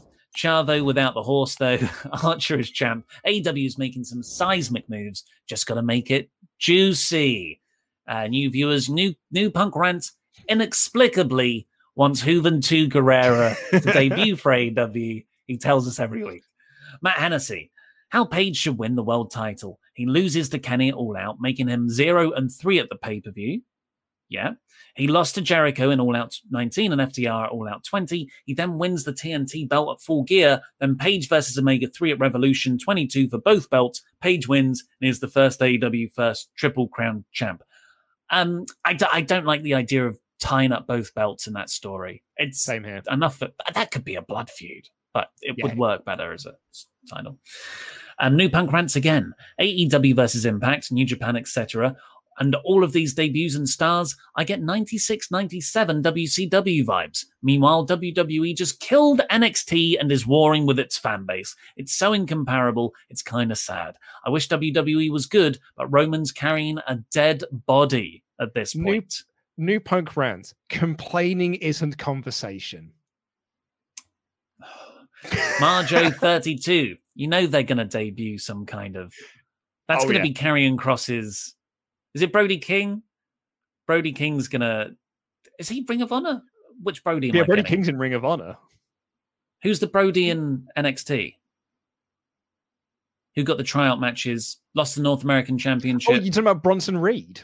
Bronson Reed. Sorry. That's going to be Bronson Reed's character when he debuts on the main roster. He's going to be a YouTube reviewer of wrestling. and he'll criticize people's matches. Marjo32. I know I'm working myself into a shoot, brother, but Cody is the American nightmare. What's more of a nightmare than an over patriotic, delusional country who thinks they are always right? I mean, man, don't give me hope, Cody. Cody's a baby face, Marjo. Dances with AK 47s. Matt Matt's been pushing for Jeff to come to AEW. What stops Khan from paying any legal fees to have Jeff break contract and show he'd make his money back tenfold? I, I don't think he would. Yeah, I don't think he'd make his money back. Could bring the NXT title over though. It's Polo says, Do you guys think any other major indies like MLW or ROH will become a part of the AEW working relationship? Should we just start calling it the axis of good? Uh, also, do you think any UK indies like Rev Pro or Progress will join the working relationship? Not Progress, they're owned by Yeah. And Rev Pro already have a relationship with New Japan, so they might sort of come as a package deal, really. Mm-hmm. Uh, Trenton Brown. I let out an audible, oh no, when that interview started, and I saw the back of the spiky painmaker. I know. I had the same. When Jericho's back and he was like, he's a sadistic man, I was like, oh no. Oh dear, it's Painmaker, Je- Cringe Maker Jericho. Cringe maker. Uh, Griff, 1988. You criticize a guy for his political backing, incorrect, of course, but when AEW bring in someone who has served five years in prison for bank robbery, it's genius. AEW and Y2J should be ashamed for giving this guy a platform to work on. I don't actually know that much because I haven't watched that episode of the Gage Dark Side of the Ring. Um, I mean, I you know you be- believe in second chances and stuff. I certainly do. So hopefully the guy has turned his life around. He seems to have. Mhm. Yeah. So I, I think those I think that sort of viewpoint's compatible and not inconsistent. James. Hanley. Continuing on from my previous Ultra chat, I would like to add that I was not making fun of Nick Gage. He is Nick Gage, and I'm a social worker in Middle America that bruises, cries easily. Also, it concerns me that all future plans seem to be around the men. Yeah. Yeah, I don't know where, like, who's Britt Baker's next challenger? Exactly. Yeah. Uh, Zachary Jenkins said, Hey guys, why is the WWE contract signing team the worst when they lost Black and Bryan? And I remember when Luke saying they forgot to renew the Rocks contract in 2003. Just how is a billion dollar corporation so bad with contracts? Also, where is Green T shirt guy? Green T shirt guy was at Money in the Bank. He was there, he was front row. They are actually very, very good with contracts because, yeah, sure, some people get out of them early, but far, far many more are held against their will in that company. I was going to say, yeah. I mean, really, it, it's less of they're bad with contracts. They just didn't know who Aleister Black and Buddy Murphy were. They just thought they were. They, they thought they were the same person. Uh, Pratik rock. Sheety with the with the WWE NXT internal self sabotage. Can WWE still in uh, still draw interest to their product? I believe it's possible, but it's the willingness that seems to be non-existent. They're selling out all of the shows that they're doing. I know they've cancelled a few of them, but all the other ones they're doing are selling out really well. So yeah, the interest is still there for WWE shows, and they're still drawing ratings. So yeah, I don't think there's there's too much of a problem with them. Uh, Bishop Badass says completely unrelated topic. I know you guys do movies too. The new uh, the new Dune trailer dropped today. How awesome uh, do the twins uh, does this movie look? Love you guys. Uh, hashtag baby Oliver Lucas. I was going to say, why did you suddenly say the twins in that Omega chat? But it does say, does Finn's movie look good? Yeah, so, twins, twins, Basil. uh, I haven't seen the new trailer yet, um, but I, the, I love the, the old trailer. trailer. Was, yeah, I mean, it's got it's got an uphill climb going up against the Jackass Forever trailer though, which is already you know movie of the decade, and um, the Lynch first film. So, yeah. I mean, I, I went to the Prince Charles to see the Lynch first film again. I mean, obviously pre-pandemic and stuff, and I was there going like, it's a lot of exposition in the first uh, mm. 45 minutes of this movie, isn't there?" Like, it's a dense world. The, the film ha- the film has a massive like like opening narration voiceover explaining the world. Then it cuts to someone who just does some more exposition to other characters, and then cuts to someone who just does some more exposition to characters. Are you sure you didn't watch an episode of Monday Night Raw? Alpaca Nation says Nick Gage, Hangman Cage, I think it might be Hangman Page, Brian Cage, Christian Cage in a stable for all the ages. Uh, nice. Bacon Rasher, I think my Page Cage gimmick is over. Thanks for all you do, lads. We appreciate it. Jam that jam. Always appreciated, Bacon Rasher. And lastly, WTVS, it's a work. It's always a work, just like it was a work when we all thought CM Punk was going to AEW and he'll show up on WWE Fox. Hashtag WWE, hashtag work. Yeah, it won't even be to wrestle. It will be on the, the, the pre show panel or the live reactions on YouTube. He'll change the culture. That's why I've not said, I've not said it. I've not said the thing. Anyway, thank you ever so much for joining us here for this bumper episode. I hope you understand there was a lot to go through. Thank you also for all of your very generous Omega chats. He does help us out. And one other thing that helps us out, and will help you out as well, because it's going to be a lot of fun, is the Fan Quizzlemania tonight on our Patreon page. Go to patreon.com forward slash wrestle talk, sign up there at the $10 tier, and you will get to enter today's live Fan Quizzlemania. All the details will be on a post there that you can find out. But it's sort of hosted by Adam Blampied and Andy Datson. I'll be playing along as well. We all play along at the same time. It's like a live quiz on an app. Awesome. It is awesome. Thank you as well to our moderating team who do an amazing job keeping you all in check. Uh, if you haven't already, please pull your thumb out your ass and give us a thumbs up. Subscribe to the channel as well because we are nearing 50,000 subscribers where we're going to do a marathon stream of WrestleMania's 4, 14 through to 17 live stream, and that'll be a massive amount of fun. And tomorrow on the Wrestle Talk podcast, myself and Denise Salcedo, Team Danuk, will be joined by Dave Bradshaw to talk about the latest issue of the Wrestle Talk magazine and my article on Kenny Omega. Maybe we'll ask the question Is Kenny Omega really the best in the world? Maybe we'll find out. I mean, how not? CM Punk's coming in, so maybe we'll talk about CM Punk and Daniel Bryan instead. But hey, who knows? We're going to have Dave Bradshaw on the show, and it's going to be a lot of fun.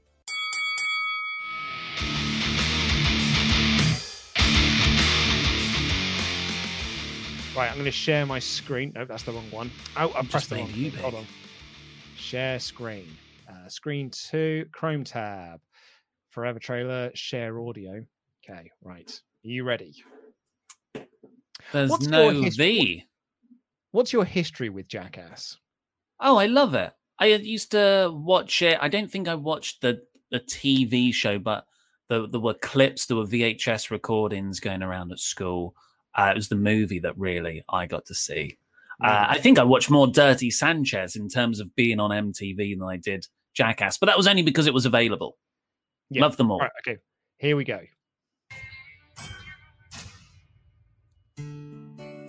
Ouch. Ah. We'll meet again. Don't know where. I'm sure it's what Vera Lynn would have wanted. Ah, uh, Ryan Ryan Dunn. People used to say he was the the funniest. He's the heart and soul. Some yeah. Day. Hello, I'm Johnny Knoxville. Welcome to Jackass. Three, two, one.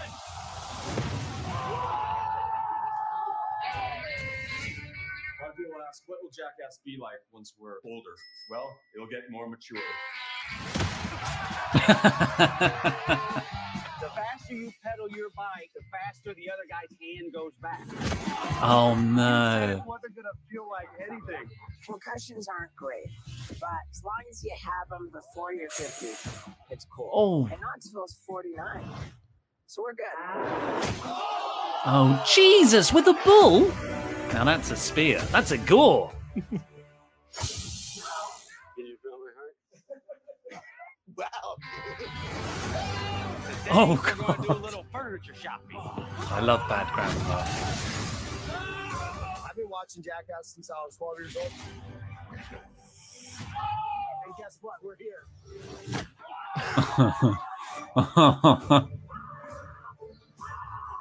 We have winners and we have Steve-O. You ain't a bunch of NASA scientists right now. Eric Andre. What did you guys do?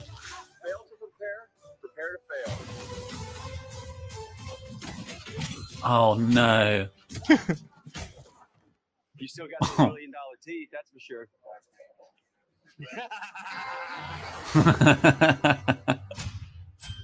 Gee, set myself up for failure on this one.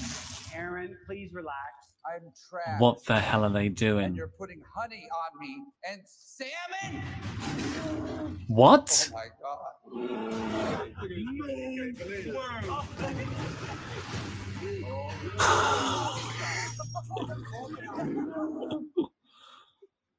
That that was a bear.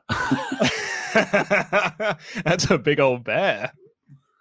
Oh, that's beautiful. I really hope society's regressing. I'm reading a lot of uh read a few books recently that's sort of dives into British socio tr- trying to explain Brexit, right? It's just a bunch of liberals trying to go, what the frick happened? And yeah, everyone's like, yeah, we're just going into a these these cycles happen in society. You go, you sort of just the, the majority just distrust institutions for a while, whatever. I welcome it. If it if it means Jackass is coming back and I'm going to get a load of prank films, it's it's okay with old Ollie. I honestly thought because like I so I was a teenager. I was like 16 when the first show when the show was first on. Uh, I was like, oh man, I maybe I'm going to be like too old for it now. Actually, no, I was 14 when when I first started to watch it and stuff because I watched like the CKY films. Yeah. And I was like, maybe I'll be too old for this now because I'm now 35 years old. I'm a married man. I own a home. Uh, I've got three floors on my in my house and stuff. I the second I watched that trailer, I was like, oh no, this is the best thing ever. And I'm Mm. I'm so glad to be watching this. I cannot wait to watch it. I said to my wife, I was like, do you want to watch the trailer? And she was like, You've already watched it. I was like, Yeah, I know, but you want to watch it. She was like, No, I think it's stupid. I was like, I've watched all of the films again, like in the last couple of days. I've watched because they're all on Netflix. Have you? Oh, great. Oh man, Yeah. is it in Jackass Three where it's one one of my favorite? Well, my favorite one of all time from the movies is the guys playing golf and the foghorn. Very simple. That's the first one. Yeah, that's first one. But the when they're in a limo and they pour bees into the top of the limo, but So they've also one. put marbles on the, next to the door. I um so I I snuck in to see the first film because I was 17 when it came out and so I wasn't 18 and I couldn't pass for 18 either so we wouldn't and we were worried that we would go up and try and buy a ticket they would say no and then we'd be stuck Mm. right? So what we did we actually took we actually bunked off school as well. Don't bunk off school kids. Uh, you should go to school and go to your, all your classes. Um but uh, so we we did this right? And um it was on a Friday.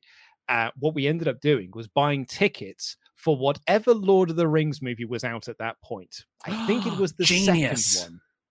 So we went, we bought tickets to watch Lord of the Rings 2.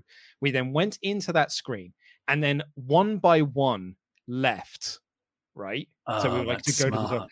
and then go into the other screen. And we all Oh, four, and then all four of us eventually we were sat there. We went, we went quite fast to the back, and we sat there down. I was wearing a jackass hoodie as well because I was I was a bit of a mark. And um, all of a sudden, like just before the film started, a load of kids ran in.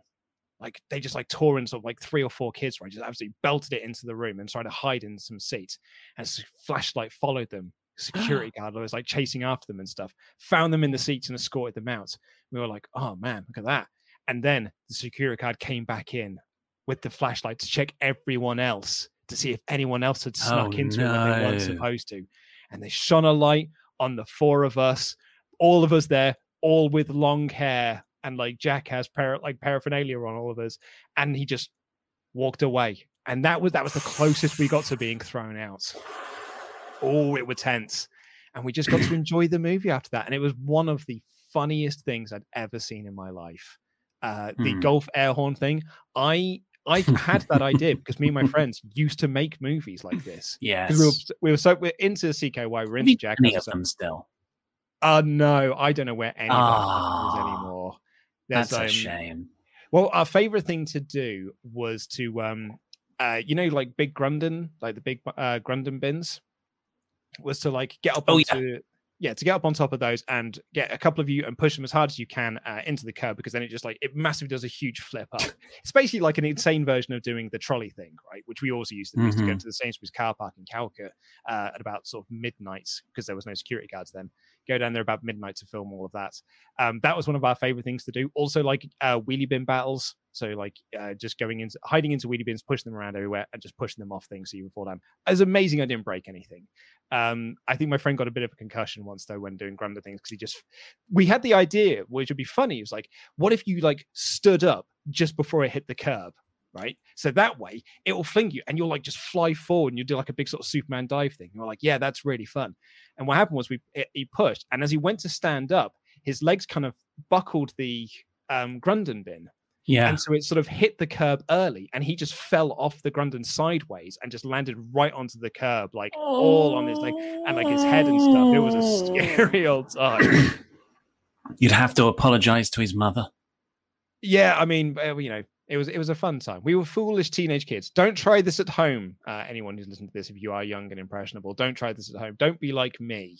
Uh, I'm an idiot. But anyway, that's all we've got time for on this edition of the podcast. Thank you all so much for listening. We'll be back next week doing the Raw review, although I'll be back tomorrow with Denise and Dave Bradshaw talking about this latest issue of the Wrestle magazine. Take care, everyone. Love you. Goodbye.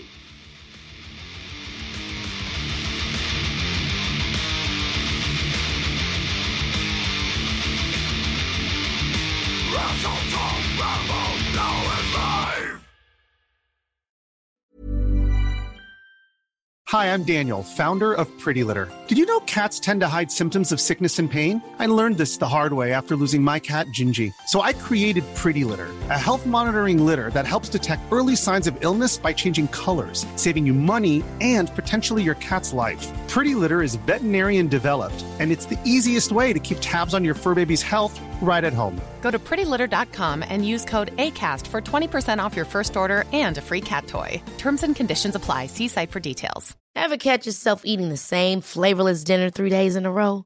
Dreaming of something better? Well, HelloFresh is your guilt free dream come true, baby. It's me, Keke Palmer. Let's wake up those taste buds with hot, juicy pecan crusted chicken or garlic butter shrimp scampi. Mm. Hello Fresh. Stop dreaming of all the delicious possibilities and dig in at HelloFresh.com. Let's get this dinner party started. Planning for your next trip? Elevate your travel style with Quince. Quince has all the jet setting essentials you'll want for your next getaway, like European linen, premium luggage options, buttery soft Italian leather bags, and so much more. And is all priced at 50 to 80% less than similar brands. Plus, Quince only works with factories that use safe and ethical manufacturing practices. Pack your bags with high-quality essentials you'll be wearing for vacations to come with Quince. Go to quince.com slash pack for free shipping and 365-day returns.